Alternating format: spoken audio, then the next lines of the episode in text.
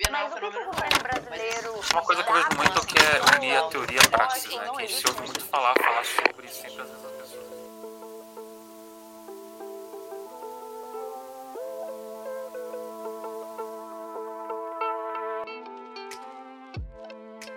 Você sintonizou na rádio Metamorfose.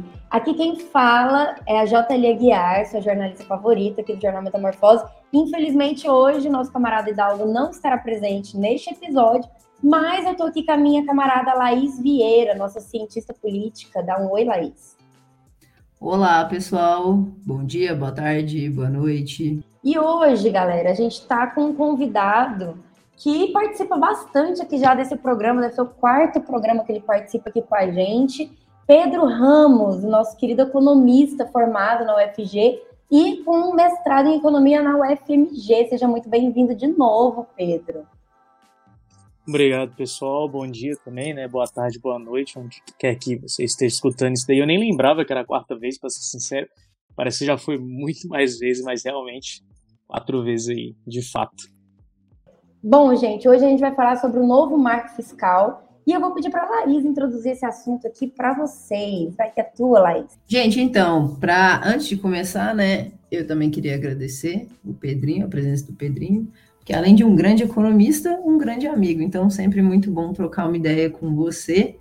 É, e como a Gil falou, hoje a gente vai falar desse debate que anda quente por aí, né? Para quem acompanha o, o noticiário da grande mídia, e mesmo é, os da mídia independente, né? A gente tem falado muito disso, das últimas atuações do Haddad, né? Das apresentações que ele vem fazendo, todas as tretas, a Gleice tretando lá com a Haddad por causa de posições e perspectivas diferentes. A ideia é muito básica, mas eu vou deixar o, o Pedro, né, explicar melhor.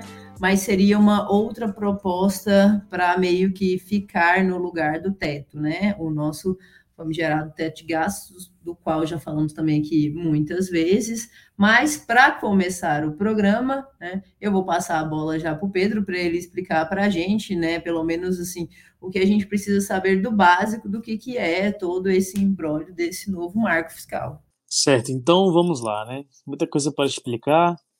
É, não sei se o pessoal está familiarizado também com a antiga emenda constitucional 95, né, o teto de gastos, como é conhecida, comumente conhecido.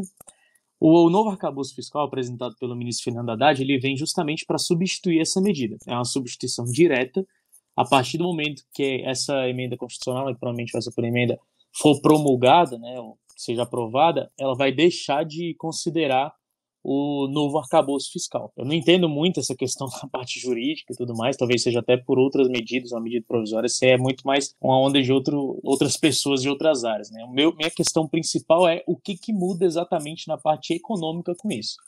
A partir do momento que ela é aprovada, o teto de gastos para de valer. Então, aquela medida antiga que corrigia a despesa primária da União por meio da inflação né, do último período, né, do último ano, ela vai parar de existir certo? Então não vai ter mais essa correção nominal, que a gente chama na economia correção nominal, é aquela que só considera a inflação. Não é uma, um aumento real, que é o que a gente chama que realmente teve um aumento. De fato, quando é corrigido pela inflação, só tem aquele aumento para combater a inflação. No caso do novo arcabouço fiscal, é, a despesa ela vai ter medidas né, que realmente fazem a despesa crescer. Então, de forma real, acima da inflação. Essa é uma das principais diferenças e a diferença que mais é, modifica o plano em si. O arcabouço fiscal, o antigo, né, que é o regime fiscal, ele, assim, sempre que eu estou falando arcabouço, regime, tudo que é relacionado à fiscalidade é sempre sobre uma medida que muda a fiscalidade do, da União, certo? Então, se estou falando aqui arcabouço fiscal, regime fiscal, estou falando das duas medidas. O nome só que diferencia, tá? Mas isso não tem tanta importância assim. Mas o antigo regime fiscal, ele fazia essa limitação, coisa que o novo não faz. É, as, indo para os números assim, direto, né?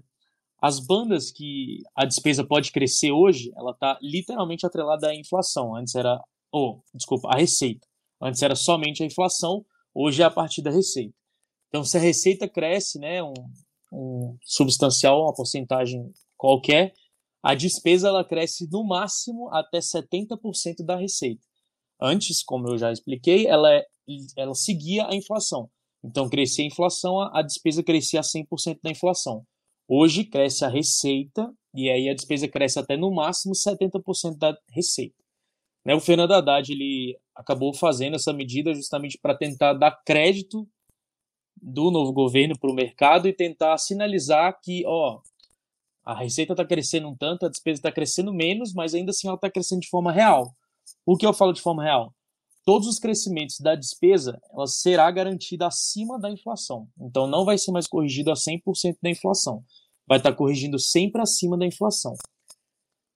A outra coisa que também gostou muito, né, que eu já estou falando das medidas no geral, né? Outra coisa também que o mercado aprovou bastante, assim, né? Quando eu falo mercado, são mais os críticos, a oposição e toda essa questão, né? Porque ao meu ver, foi uma medida que tenta trazer mais para o centro, né, uma visão mais centrista de todo aquele arcabouço ali. É uma coisa que também agradou foi que o governo colocou metas fiscais em 2024, 2025 e 2026. A meta de zero, a meta de 0,5 no superávit primário e a meta de 1% no superávit primário.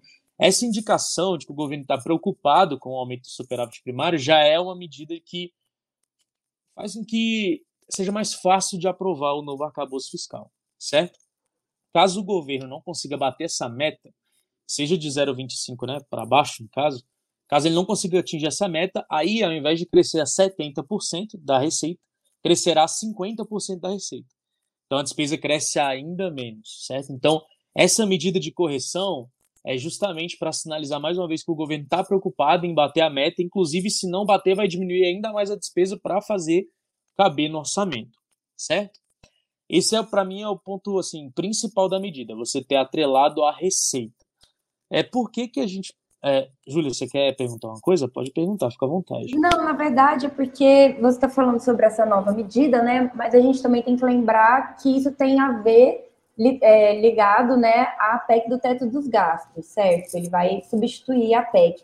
E aí eu só queria fazer uma é, puxar um pouco desse contexto para a gente entender um pouco politicamente para a gente começar a entrar nessas questões que você está trazendo, né, do centrão e das aprovações do mercado e tudo mais, para a gente entender um pouco melhor essa situação. Porque caso, queridos leitores e ouvintes, que vocês não se lembrem, a PEC do teto dos gastos foi aprovada durante o governo Temer e foi uma, uma grande mobilização popular, talvez, que uma das últimas maiores, assim, né, é, relacionadas a, um, a uma questão econômica mesmo, que mobilizou, de fato, o Brasil inteiro. Eu não sei se vocês lembram, mas em 2017 a gente foi para Brasília, houve cenas muito pesadas de protestos, de violência policial, de bombas, houve as ocupações, que foi isso está ligado é, 100% com a própria criação do Jornal Metamorfose, né? Quando a gente é, ocupou a rádio universitária e a gente ocupou as universidades contra o teto dos gastos, porque justamente ele, ele colocava uma, um teto, né? Nos gastos de saúde, educação, cultura. E aí eu queria te perguntar, Pedro, o que, que muda nesse investimento dessas áreas culturais, dessas áreas primordiais para o governo Lula, né? Porque a gente tem aí é, uma questão que está no cerne também do governo, né? Aumentar é, a quantidade de dinheiro que vai para essas áreas, porque isso tem a ver com as questões sociais, né? Como que o que, que muda relacionado a isso com esse novo marco fiscal? É, a mudança principal é justamente que antes era relacionado 100% com a inflação, então não tinha aumento real dessas despesas. Despesa de saúde, despesa de é, educação, as despesas primárias, né, as contas da despesa primária, todas elas não eram corrigidas de acordo com um aumento real da economia, por exemplo. Se o Brasil crescesse a 10%, digamos, uma economia, um crescimento incrível, coisa que não aconteceu nos últimos anos. Mas se tivesse um crescimento desse, a despesa não poderia aumentar de forma real ela só aumentaria com a inflação. E nesse caso, agora, do novo arcabouço fiscal, ela já permite esse aumento real dentro da lei. Porque a gente sabe que o teto de gasto ele foi furado todos os anos, certo? Os governos já perceberam que ele era impraticável mesmo, na medida que ela já foi praticamente promulgada de forma impraticável. Muita gente já alertava lá atrás que era impossível se cumprir o teto de gasto sem um plano extraordinário de receitas e tudo mais, até porque quando foi promulgado lá em foi dezembro de 2016, se não tiver enganado, foi até dia 15 de dezembro. Quando ela foi promulgada, já tinha estudos dizendo que era impossível cumprir sem um plano fiscal. E quando era discutido, já que não foi discutido com a população e não foi discutido com ninguém, praticamente foi uma votação muito rápida, já se discutia somente gastos, não tinha essa questão da receita. Eu acho que o principal é você resgatar que a receita também é um ponto importante da fiscalidade.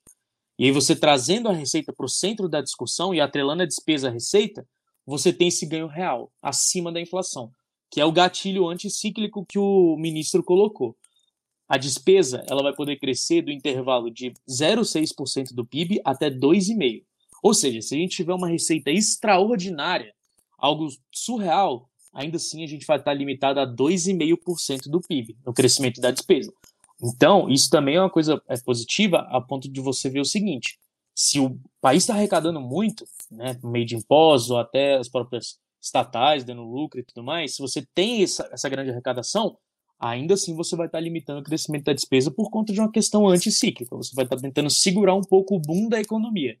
E ao mesmo tempo, que é a parte mais importante, em momentos de crise aguda, em momento onde você, onde você tem frustração de receita, onde você não tem né, essa capacidade de retirar eh, via tributo esse, aumento de receita, ainda assim você tem o crescimento da despesa garantida, que é 0,6% do PIB. Então, esse ano vai crescer 0,6%. Ano que vem, vai crescer 0,6%. Porque a gente sabe que, muito provavelmente, é o que a expectativa e os cálculos já dizem, é, é, muito difícil que tenha um superávit primário com a condição que está sendo posta, com a taxa de juros muito alta, a taxa de juros quase que abusiva né, do Campos Neto e do próprio Copom também, a taxa de juros extremamente alta para a realidade brasileira e para a atual inflação também, a taxa de juros alta, que é até uma, um ponto de crítica do, do próprio Lula, né, toda essa questão, isso tudo impacta. Então a gente sabe que com essa falta do crescimento tem a falta da arrecadação. Só que essa garantia do novo arcabouço fiscal, que é a garantia mínima do crescimento real da despesa, ou seja, acima da inflação vai crescer 0,6% do PIB, no mínimo, isso vai ser destinado para investimento, obras inacabadas, saúde, educação. Então, esse crescimento real da despesa é um gatilho anticíclico muito importante em relação ao arcabouço passado, ao regime fiscal, onde não tinha nenhuma, nenhuma possibilidade de crescimento real da despesa, nenhuma, zero não existia esse gatilho. E hoje tem. Entendeu? Então, esse é um dos, né, dos principais ganhos em relação à medida anterior, ainda mais em relação à despesa primária. É, Pedro, eu concordo com a questão do, do gatilho, mas eu também concordo com outras coisas que você tinha falado, como, por exemplo, a questão é, de ser um movimento é, por parte do governo meio. Não sei se centrista seria o melhor termo, é, mais uma coisa meio termo, né? Digamos assim. Porque ao mesmo tempo que você precisa, né, cumprir algumas promessas de campanha, né, e manter minimamente, né, aquela perspectiva de governos, né, mais progressistas, né, e tudo mais, que é a discussão, por exemplo, que se fazia é, com o teto, com o antigo teto, né, que você restringia muito essa, essa diferenciação em termos práticos, por exemplo, de políticas públicas entre um governo mais progressista e um governo menos progressista e tal. É, e aí, por outro lado, você tem, né, assim, esses, esses afagos, esses mimos, digamos assim, para o mercado, né. É, eu acho que esse, que o, que o novo arcabouço tem muito disso, e aí você comentou a questão dos juros, porque esse debate e a taxa altíssima, né, também vem sendo muito noticiada. Né? E aí a gente tem essa ligação né, desse debate do, do, do novo arcabouço com a questão é, dos juros, é, quase que eu achei interessante eu algumas análises falando, né, que parece quase um jogo meio que de chantagem, né, essa questão da, das taxas de juros.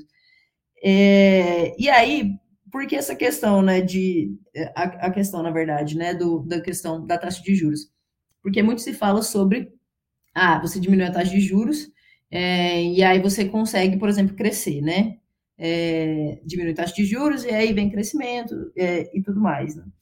E a gente sabe que, por exemplo, a taxa de juros é uma coisa muito importante nessa lógica de mercado financeiro, rentismo e tal, etc.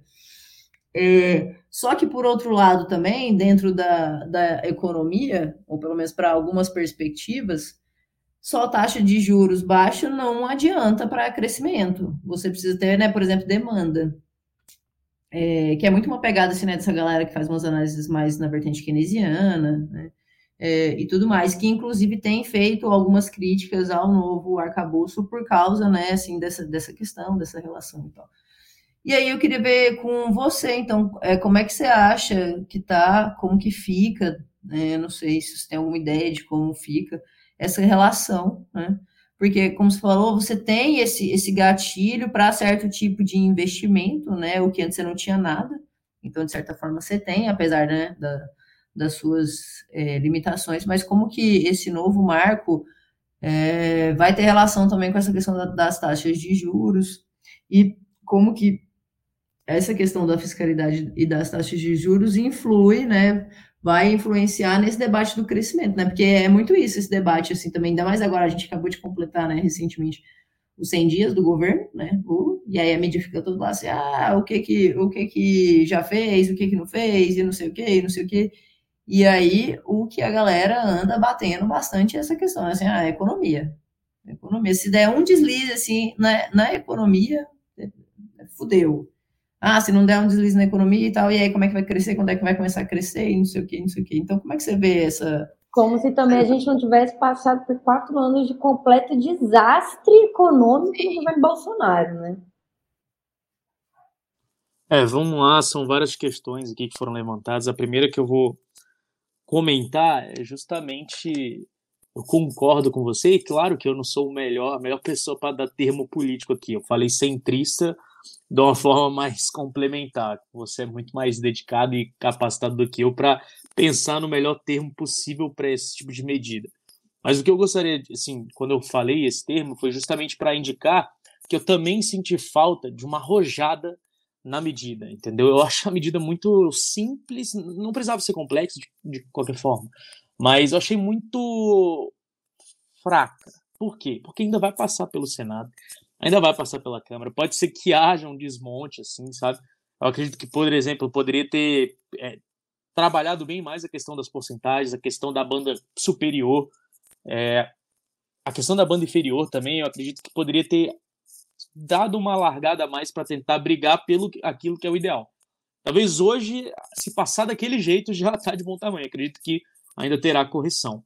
É o Campos Neto mesmo já está em lua de mel. Eu já vi assim coisas dele falar que ah, era só arcabouço fiscal que precisava. Parece que essa é a mente dele hoje, porque a chantagem, agora com essa questão do Banco Central Independente, que para mim é uma. Para um país em desenvolvimento, ou até subdesenvolvido, dependendo da linha que você segue, que é o Brasil, né? A gente tem um Banco Central independente, né? ainda mais com a capacidade que foi, é uma completa piada. Assim. A gente não tem independência da política monetária para a gente trazer e falar que a fiscalidade vai ajudar o Campos Neto a tomar uma decisão sobre a taxa de juros, sendo que a taxa de juros também é acumuladora de riqueza, que, portanto, impacta na fiscalidade. Então, é, tudo está muito entrelado, é, tudo está entrelaçado 100%, então não tem como você dar uma independência. Ah, eles, muito se diz a tecla de, ah, está controlando a inflação. A inflação continua do mesmo jeito, a taxa de juros está sendo esganada lá em cima e isso acaba com o crescimento econômico. Você diminui a inflação justamente por conta dessa quebra no crescimento econômico. É a forma quase que basilar de você tentar contratar, é, controlar a taxa de inflação, né? Você colocando a taxa de juros lá em cima. Talvez não seja a melhor forma, eu acredito que não seja, é, mas é a forma mais fácil, né? Você sai aumentando a taxa de juros, trava o crescimento da economia e por fim você não tem inflação porque não tem ninguém comprando nada, porque todo mundo é com grande dificuldade de fazer. Justamente, um você, você mexe na demanda, né? Você fode a demanda. Isso, exatamente. Você acaba com. Você acaba com o crescimento no geral.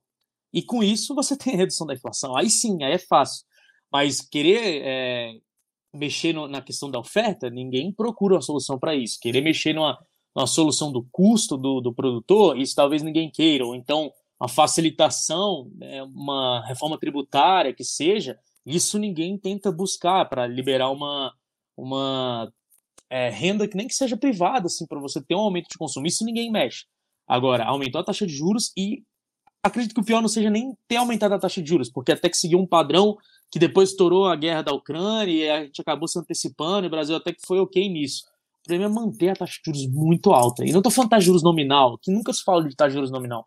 Falando de juros real a inflação ela está no nível onde o Brasil é um dos das maiores taxas de juros reais do planeta hoje. Você não precisa dessa, é, dessa agressividade a esse ponto. Entende? Quando você vê a taxa de juros a 3,75, para uma meta de inflação de 3% para uma economia brasileira, que é no nosso caso, uma economia subdesenvolvida, é complicado você manter esses níveis de inflação estabilizados junto com essa taxa de juros. Então, é isso, é basicamente uma chantagem. Enquanto não, ele, ele mantém a taxa de juros, o Campos Neto ele tem poder de decisão no Copom, né, assim como as outras pessoas são participantes, mas ele mesmo indica que, ó, precisa do arcabouço fiscal, cadê o arcabouço fiscal? Inclusive, o Lula é, cancelou a viagem para a China, teve uma, né, uma gripe, que seja. Eu ainda acho que foi para justamente acelerar esse processo, porque precisava, porque parecia que realmente era uma moeda de chantagem. Enquanto não tivesse apresentação do arcabouço fiscal, mudança nessa questão, é, falar quais são as diretrizes, já passar no Senado na Câmara, não ia ter facilitação da taxa de juros. Tendo a facilitação da taxa de juros, a gente pode começar a pensar em crescimento. Entende? Agora, as últimas atas do Copom, as últimas reuniões que tiveram, foram todas muito agressivas, no sentido de não permitir que a taxa de juros caia, e inclusive sinalizando que, caso o cenário piore, aumentará ainda mais. Isso, para mim, é hoje ilógico, até porque a gente teve a quebra bancária, a quebra, a quebra né, do banco do SVB lá, do Silicon Valley Bank, que parece pequena, porque até agora não teve tantas porradas, uma na Europa com Credit Suisse, mas assim, parece pequena, mas foi porque o governo injetou dinheiro lá, falando que ia tirar do fundo interbancário. Mas na verdade o governo salvou, é, diferente de 2008, tentou segurar o que era o 16º maior banco dos Estados Unidos. Então, essas medidas que foram feitas lá, os Estados Unidos já falou, né? O John Powell já falou assim, ó, é, vamos rever um pouco essas taxas de juros. Porque se está aumentando da juros, está quebrando, querendo ou não, alguns bancos. Lá nos Estados Unidos não é comum taxa de juros a, a esse patamar que está, se eu não estiver enganado, está 4,75 e 5, né? O intervalinho deles lá. Mas isso é, isso é muito alto para a realidade dos Estados Unidos, mas não é muito alto para a nossa realidade. Os bancos aqui no Brasil sabem trabalhar com essas taxas de juros voláteis demais. E lá não. Só que lá eles já estão começando a rever. Quando é que a gente vai começar a rever? Então a gente não tem essa sinalização ainda. Agora com a acabouço fiscal, teve um quando eu falo que o Campos está na lua de mel, é porque ele gostou muito da proposta. Mas é claro que ele gostou da proposta. Essa sinalização do Haddad que tem compromisso com a meta fiscal é justamente o que o mercado queria ouvir. Que o governo tem compromisso com a meta fiscal. Essa foi uma das questões que, assim, eu senti a falta desse arrojo para segurar, né, dessa arrojada para segurar é, essa manipulação, não é manipulação, mas essa chantagem mesmo em cima dessa medida. Eu acredito que essa medida vai passar por modificações, que vão alterar o seu texto final, e com isso ela pode perder força. Outra questão que eu não vejo ninguém comentando até agora, não vi o pessoal falando sobre isso, mas mais uma vez, mais uma vez eu repito aqui, não na emenda constitucional 95 isso também ficou muito claro e aqui mais uma vez não se discute juros no Brasil. Já foi um avanço que a gente teve na discussão de receita. Nossa, agora a receita é o centro das atenções. Agora a despesa vai crescer junto à receita. Ótimo, isso já é um avanço, porque na emenda constitucional 95 não teve isso. Não teve discussão de, do lado da receita. Só teve, ah, vamos cortar gastos, cortar gastos, cortar gastos. Seguridade fiscal plena. Entendeu? Onde acha que quando você corta o gasto, você vai ter um aumento do crescimento necessariamente. Mas não, não funciona bem assim. São condições muito específicas. Não quer dizer que também não aconteça, mas são condições muito específicas. Que não era o caso do Brasil naquele momento, claramente não seria. Entendeu? Mesmo assim fez austeridade fiscal. Agora, voltando para a questão dos juros, ninguém está comentando sobre isso. Por que, que não teve uma regra fiscal sobre juros? O pagamento da dívida e rolagem da dívida pública faz parte também do gasto da União. O gasto da União ele não é só formado por despesa primária, onde é o principal alvo do ministro Fernando Haddad e até mesmo por uma questão de complementariedade do centro. Entendeu? Não se discutiu nada sobre juros. Eu, eu vi a entrevista, a entrevista não, né? A, a divulgação da medida feita pelo Haddad, não se falou uma vez a palavra rolagem da dívida, ou a palavra de é, vamos rever os juros. Por que, que não tem uma medida complementar sobre isso? Por que, que não tem uma discussão séria no Brasil sobre isso? Quando é que vão começar a mexer nas coisas que também importam? Não falando que importa mais. Claro que, pô, cortar a despesa primária no momento de boom, aquela banda ali de cima de 2,5%, a medida anticíclica, pô, isso é interessante. Isso é interessante de se ter. De fato, a medida anticíclica é interessante de se ter. Agora, e os juros? Quando é que vão começar a discutir os juros? 3,75%. O governo está rolando dívida, o governo está emitindo título para pagar despesa, para pagar dívida. Pra... Isso é concentrador de renda também. Quando que vai começar a limitar esse, tipo de é, emissão de título quando a taxa de juros, tá, taxa juros real está em certo nível? Ah, a taxa de juros está em certo nível, agora a gente vai diminuir menos a emissão de títulos. Quando é que vai ter esse tipo de mecanismo? Isso ninguém discute. Não tem proposta para isso. Foi colocado na mesa, a gente ainda não sabe, a gente não, não, não escutou falando sobre isso. Então é mais um dos motivos que eu acho que faltou é, uma medida mais menos concentradora de renda, porque os juros concentram muita renda no Brasil. E você ter essa falta disso na medida, para mim, é quase que imperdoável. A grande oportunidade dessa de você tirar um arcabouço fiscal e refazer do zero, uma substituição por completo, e não tocar na palavra juros, pagamento de juros, rolagem da dívida pública, para mim, é um, um, erro. É um erro. Ô Pedro, aproveitando que você está falando bastante sobre juros e sobre essas medidas, e principalmente sobre o Banco Central Independente, né? É, algumas coisas que você falou pode soar um pouco é, difícil de entender para quem não tem embasamento nenhum a nível econômico, né? Que pode ser um, um certo público que nos assiste.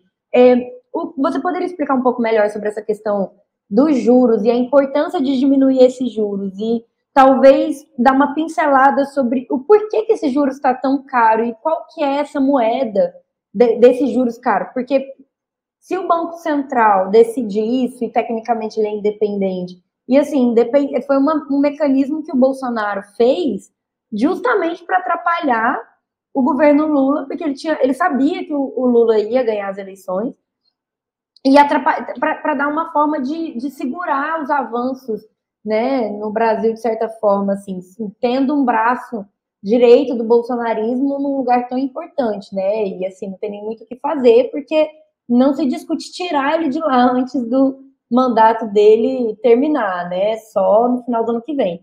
E aí, como, como que funciona isso para a gente entender um pouco melhor essa questão dos juros?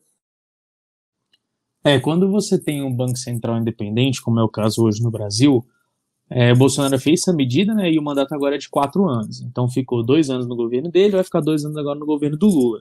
Se eu não estiver enganado, é essa forma mesmo que está sendo aplicado nesse momento. Então, esses dois anos do governo Lula, depois ele vai poder indicar uma pessoa para ser a presidência e ele vai ficar nos próximos dois anos né? Independente, independente de qual governo assumir, o antigo que foi nomeado pelo Lula. Como funciona a questão do regime é, do Banco Central independente?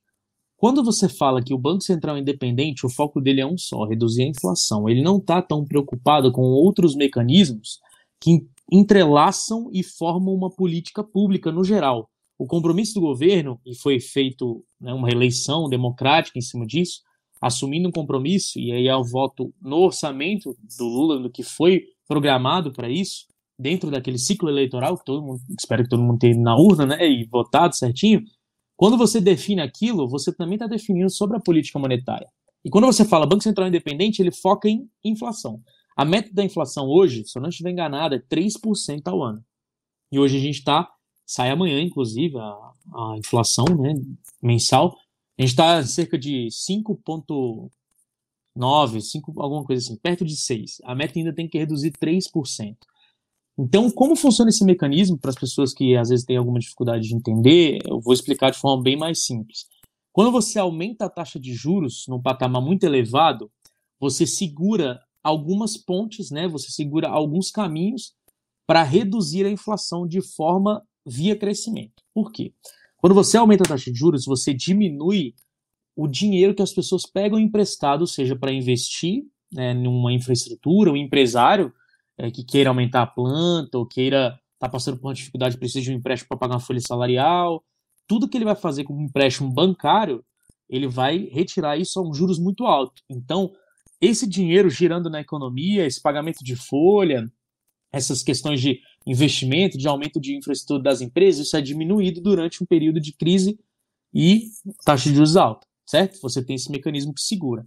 O outro lado também é a diminuição do consumo, porque as pessoas que têm um montante monetário muito grande, até aquelas que não têm tão grande assim, mas sobram um dinheirinho no final do mês, é, ao invés de gastar esse dinheiro, tem um, uma, uma propensão maior a poupar esse dinheiro, dado que a taxa de juros está muito alta. Então você vai abrir mão dessa sua liquidez, né, de você estar tá com dinheiro vivo ali na hora, para emprestar a uma taxa de juros mais alta e por isso você não vai consumir, você não vai também fazer com que a economia gire ali o tempo inteiro, ou consuma, seja até um pão ali que você vai comprar na padaria, ou compre ali uma loja de 99, de um comerciante aqui perto da sua casa, esses movimentos eles não acontecem mais. O comerciante não investe na própria empresa, ele não tem esse aumento, e ao mesmo tempo você também não investe, entre aspas, né, na empresa dele, porque você está querendo colocar dinheiro no seu capital, você está querendo ser, né, fazer um empréstimo, um banco qualquer. Então, esses dois mecanismos, tanto lado da poupança quanto lado do consumo, né, lado do investimento, ele acaba fazendo com que haja uma diminuição na demanda geral da economia, as pessoas param de consumir, na, na, no multiplicador monetário, que é o que a gente chama. A capacidade de uma moeda, né, um par de moeda, uma moedinha, se é um real, seja lá qual for, ele multiplicar várias e várias vezes. Certo? É o mecanismo monetário. Então, quando você tem a taxa de juros muito alta, você acaba inibindo essa demanda, essa capacidade de, do dinheiro se multiplicar cada vez mais.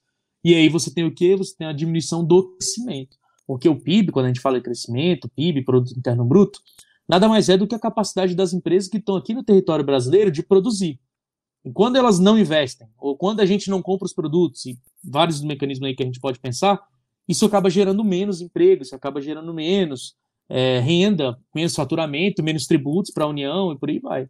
E com isso você tem uma diminuição do crescimento, a, a, dificuldade de restabelecer esse ciclo econômico. Por isso que eu falo que quando a gente tem uma taxa de juros muito alta, você tem essa diminuição do crescimento, você tem essa diminuição do multiplicador monetário ele é o mesmo, mas assim, de ativar o multiplicador monetário.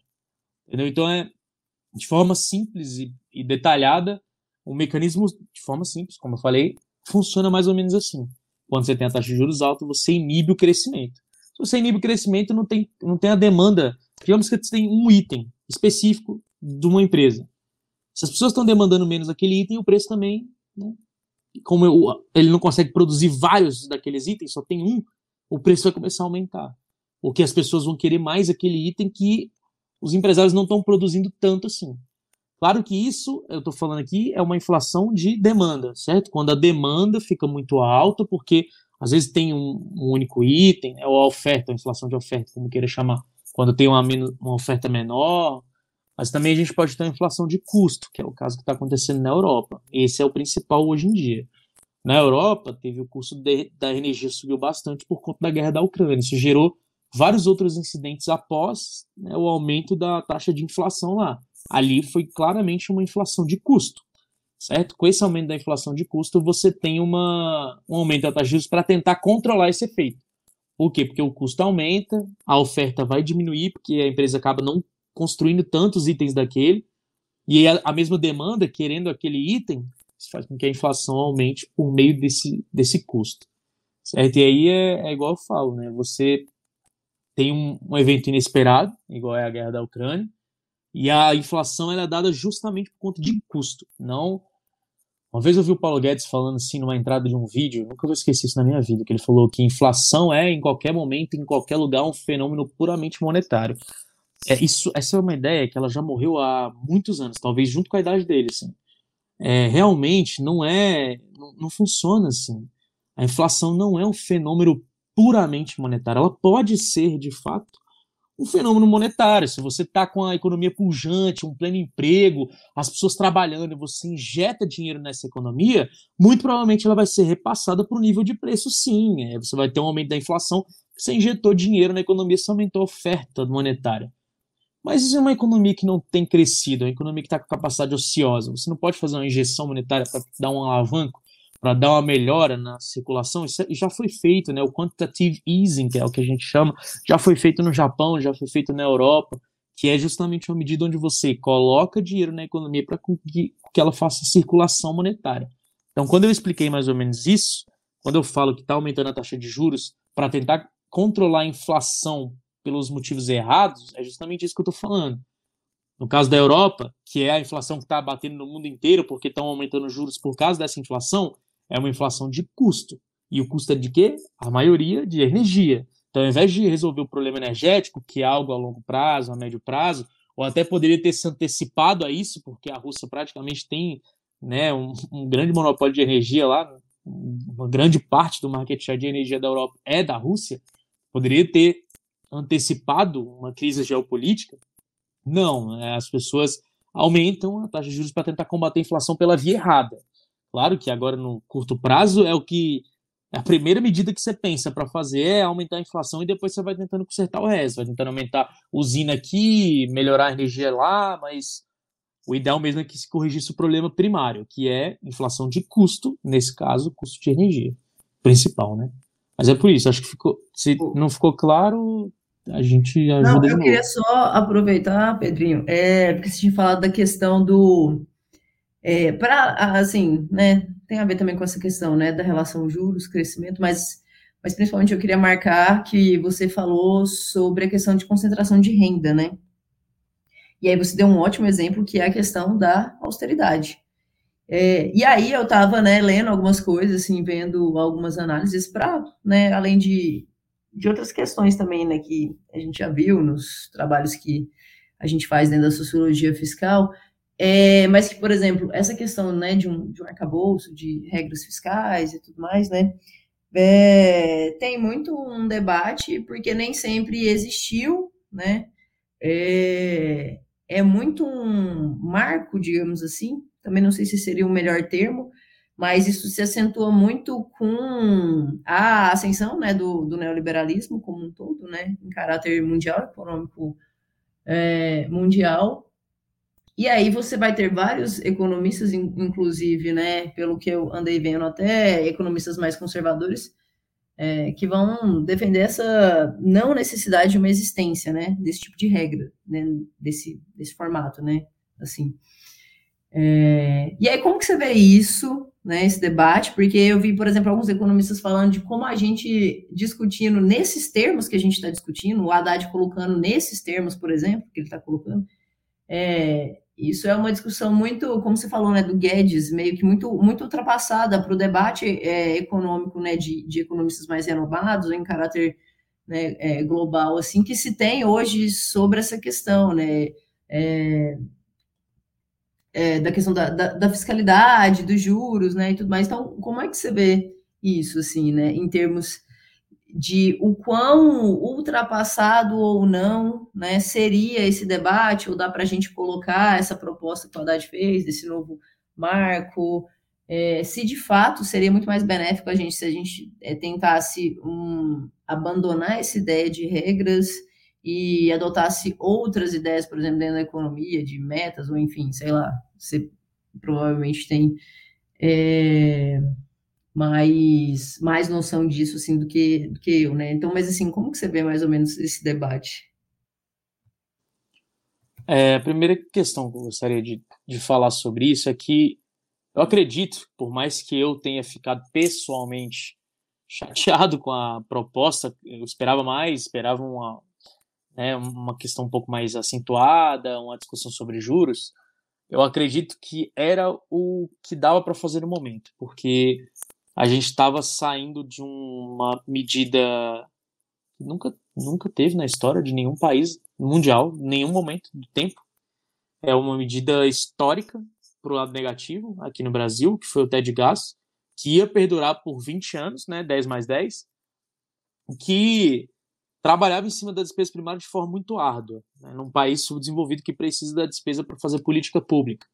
Então, a gente sai de um regime fiscal ultra mega, não vou nem falar ultrapassado, eu acho que ele é até inovador, porque ninguém nunca fez isso, assim.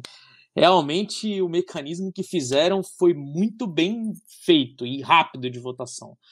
Então, a gente sai desse mecanismo que é muito fora da realidade para algo que é feito em outros países mais ou menos, né? Então, essa questão de atrelar a despesa com a receita, a questão de trabalhar as bandas superiores, a questão de ter uma política anticíclica, a questão de ter é, todos esses, esses, elementos que a gente falou né, durante aqui a, o podcast, isso é super interessante para entender que eu acredito que foi feito o que dava para fazer, né? ainda mais com, com, o novo, com a nova Câmara, né, que foi eleita, com o novo Senado, então eu acredito que ele não conseguiria puxar mais do que isso. Então, exatamente, se eu tivesse talvez na equipe econômica do governo, lá junto com ele, eu também penso, teria que a, aceitar que o plano era aquele. Não dava para tentar mexer tanto, mas como a gente não está lá, né, então a gente tem que falar exatamente o que poderia fazer, né, o que poderia ter sido feito diferente.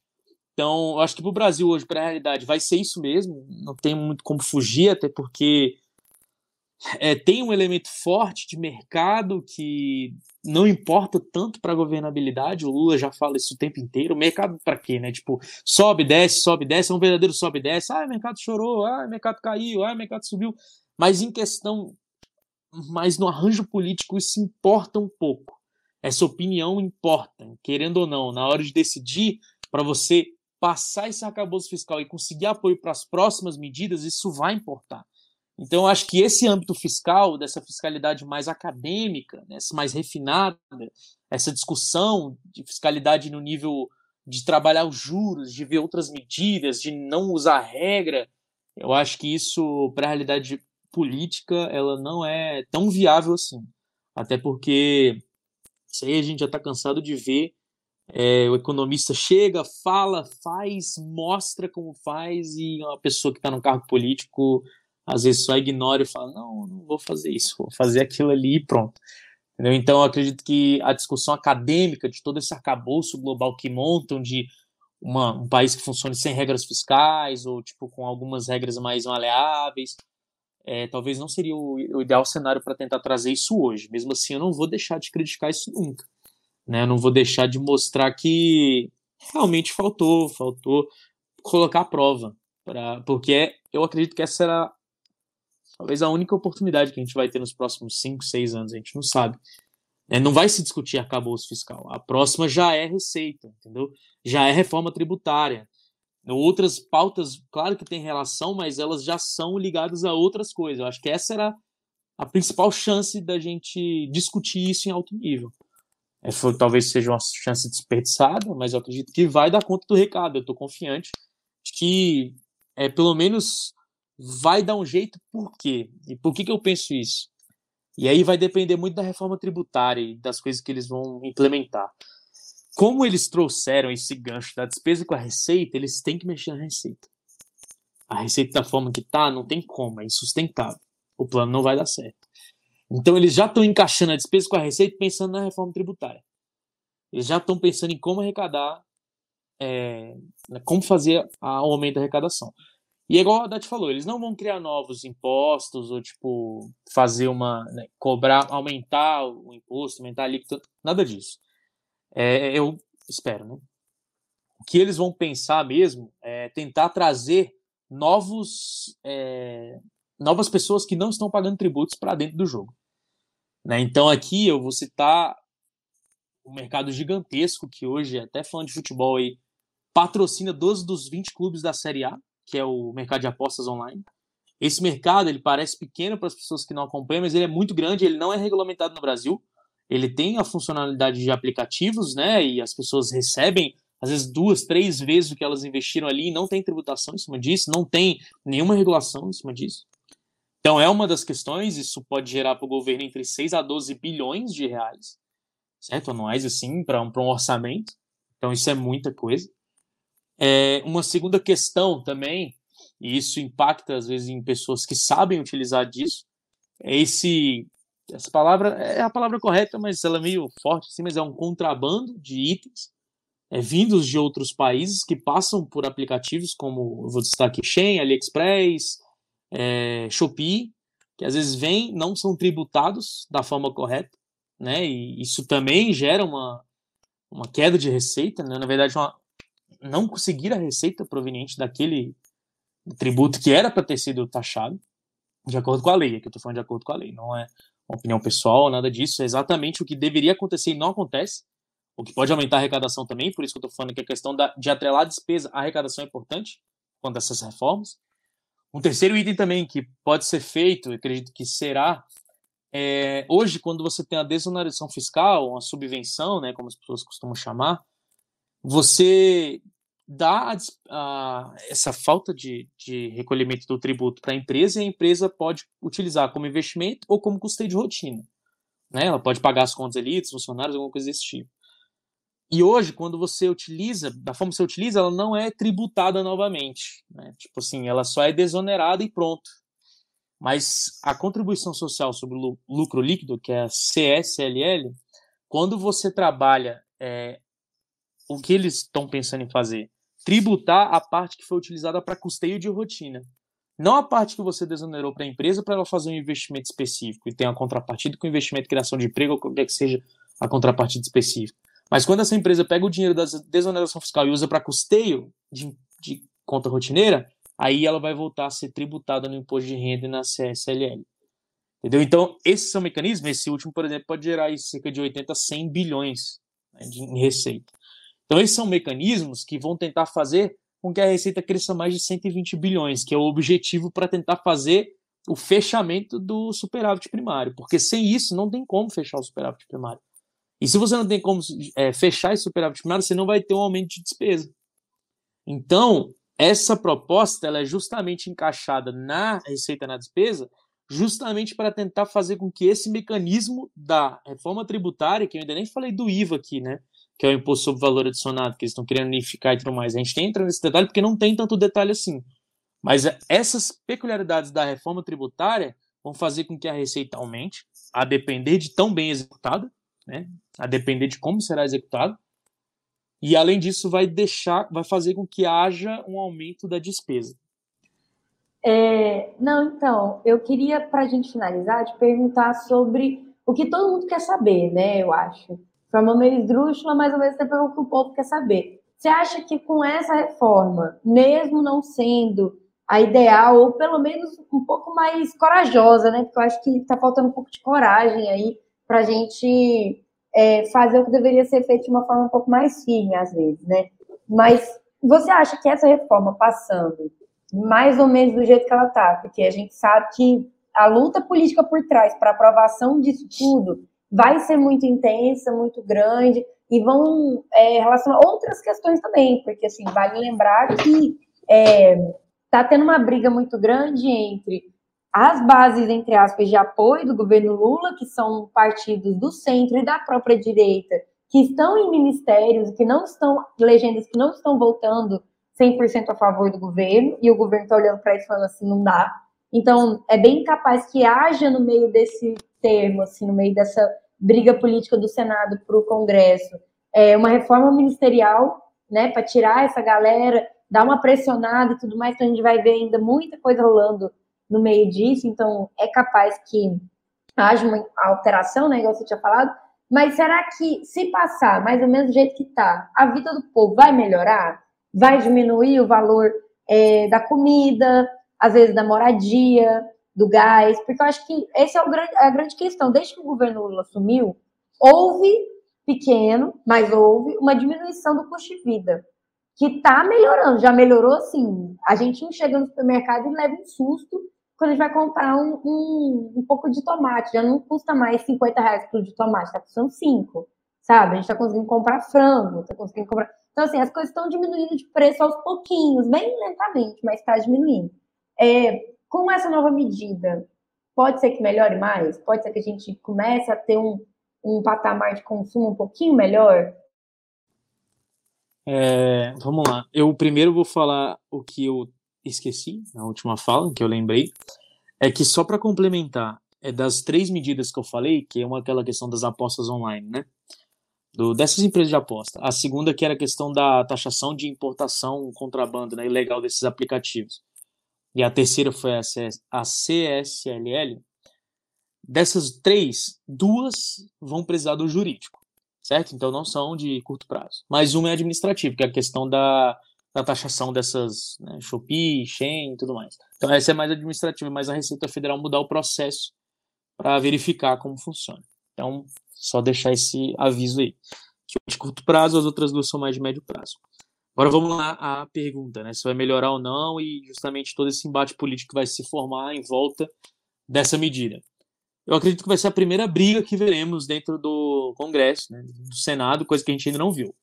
Então, nenhuma medida, tirando aquela que estava no governo de transição, passou gastando capital político. Não sei nem se eu posso falar isso sim dessa forma.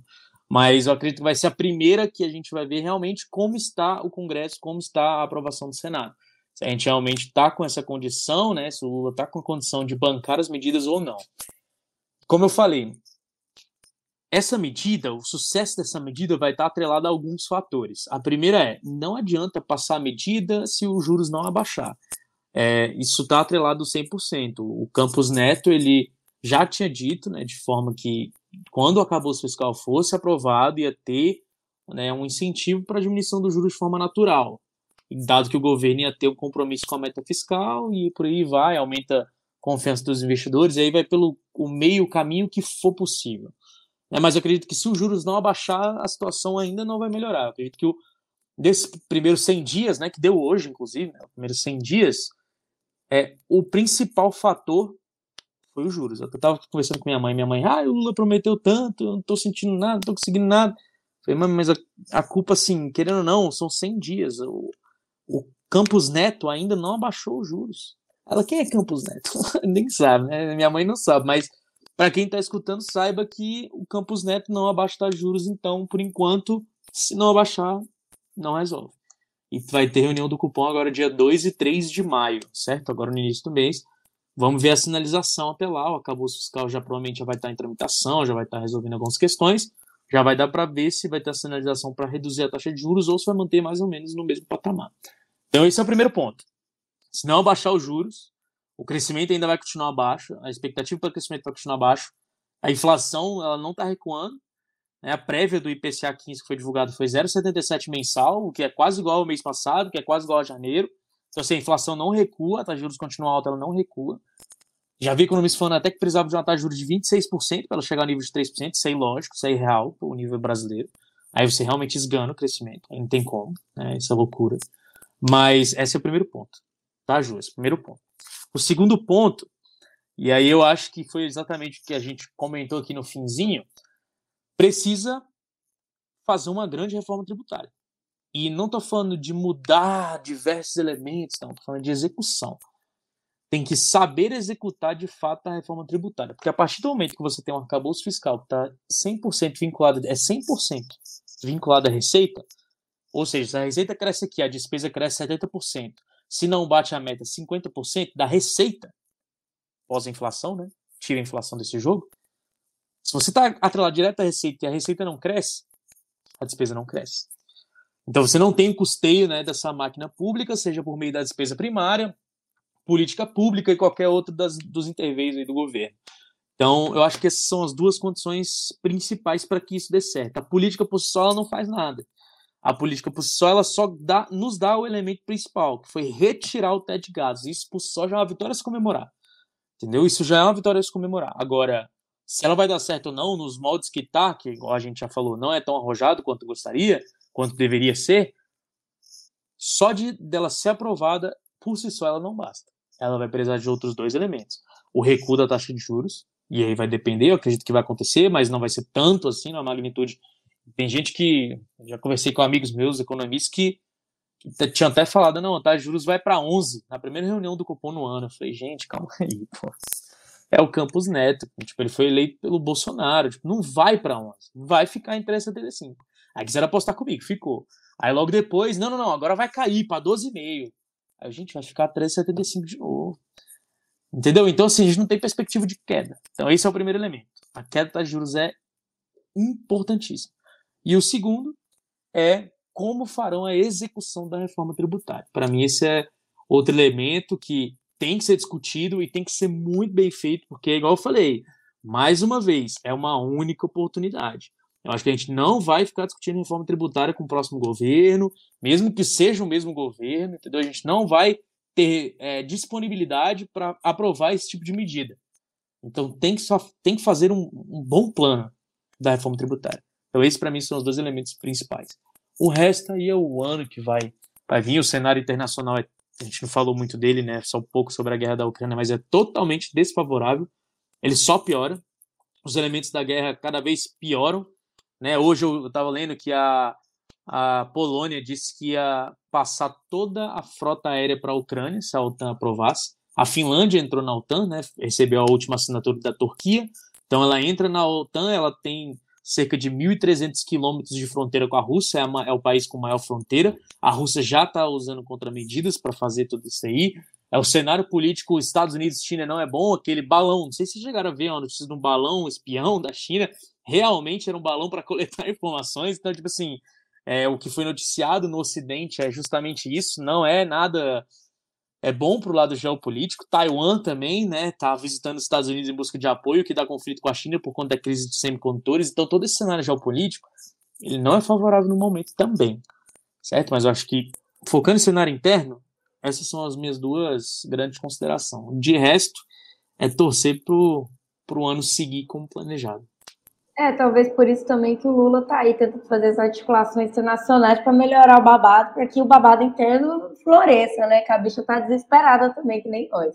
Pedro, muito obrigada pela participação, mais uma vez muito especial aqui nesse programa, né? Você agora, felizmente, a gente não tem mais que fazer o Paulo Guedes, né? Porque é, esse inferno finalmente acabou na glória de já, porque assim foi difícil, mas a gente sobreviveu a essa merda.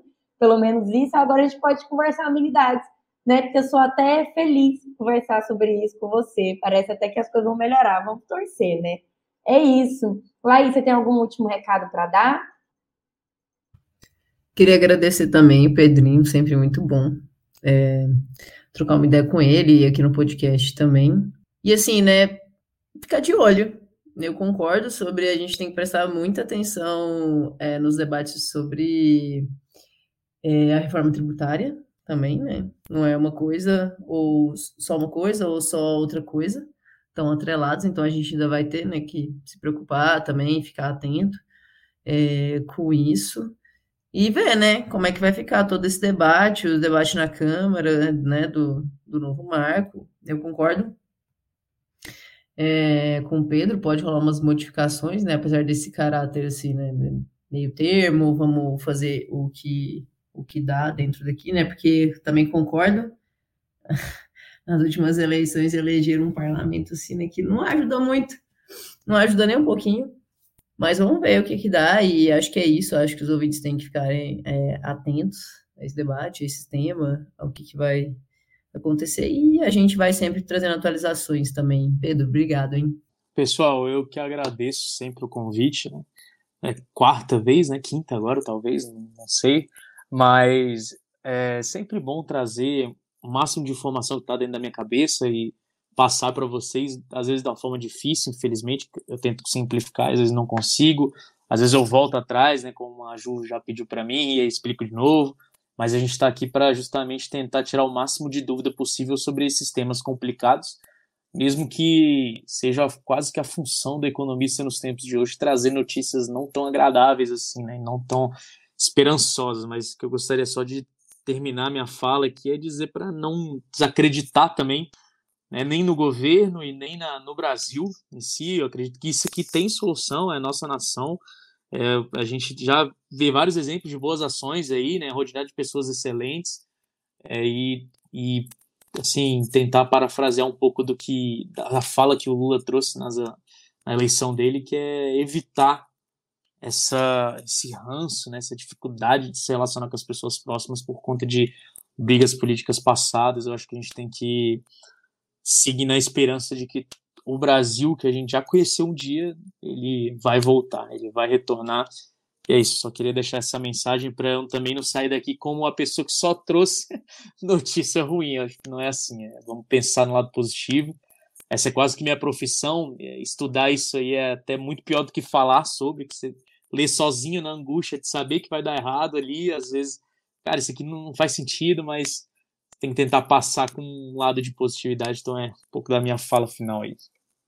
É, a gente já não está mais com o Paulo Guedes, né? Já melhorou muito. Aí já, já deixa tudo mais feliz, mais alegre. Dá até para a gente finalizar o programa falando de coisa boa. Olha só que mudança, não é mesmo? O que, que o fim da era bolsonarista não fez com o nosso programa?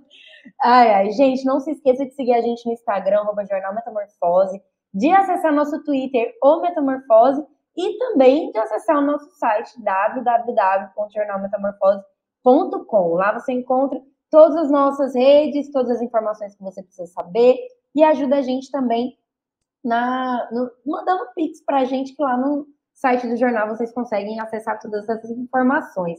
Novamente, muito obrigada, Pedro, e até semana que vem.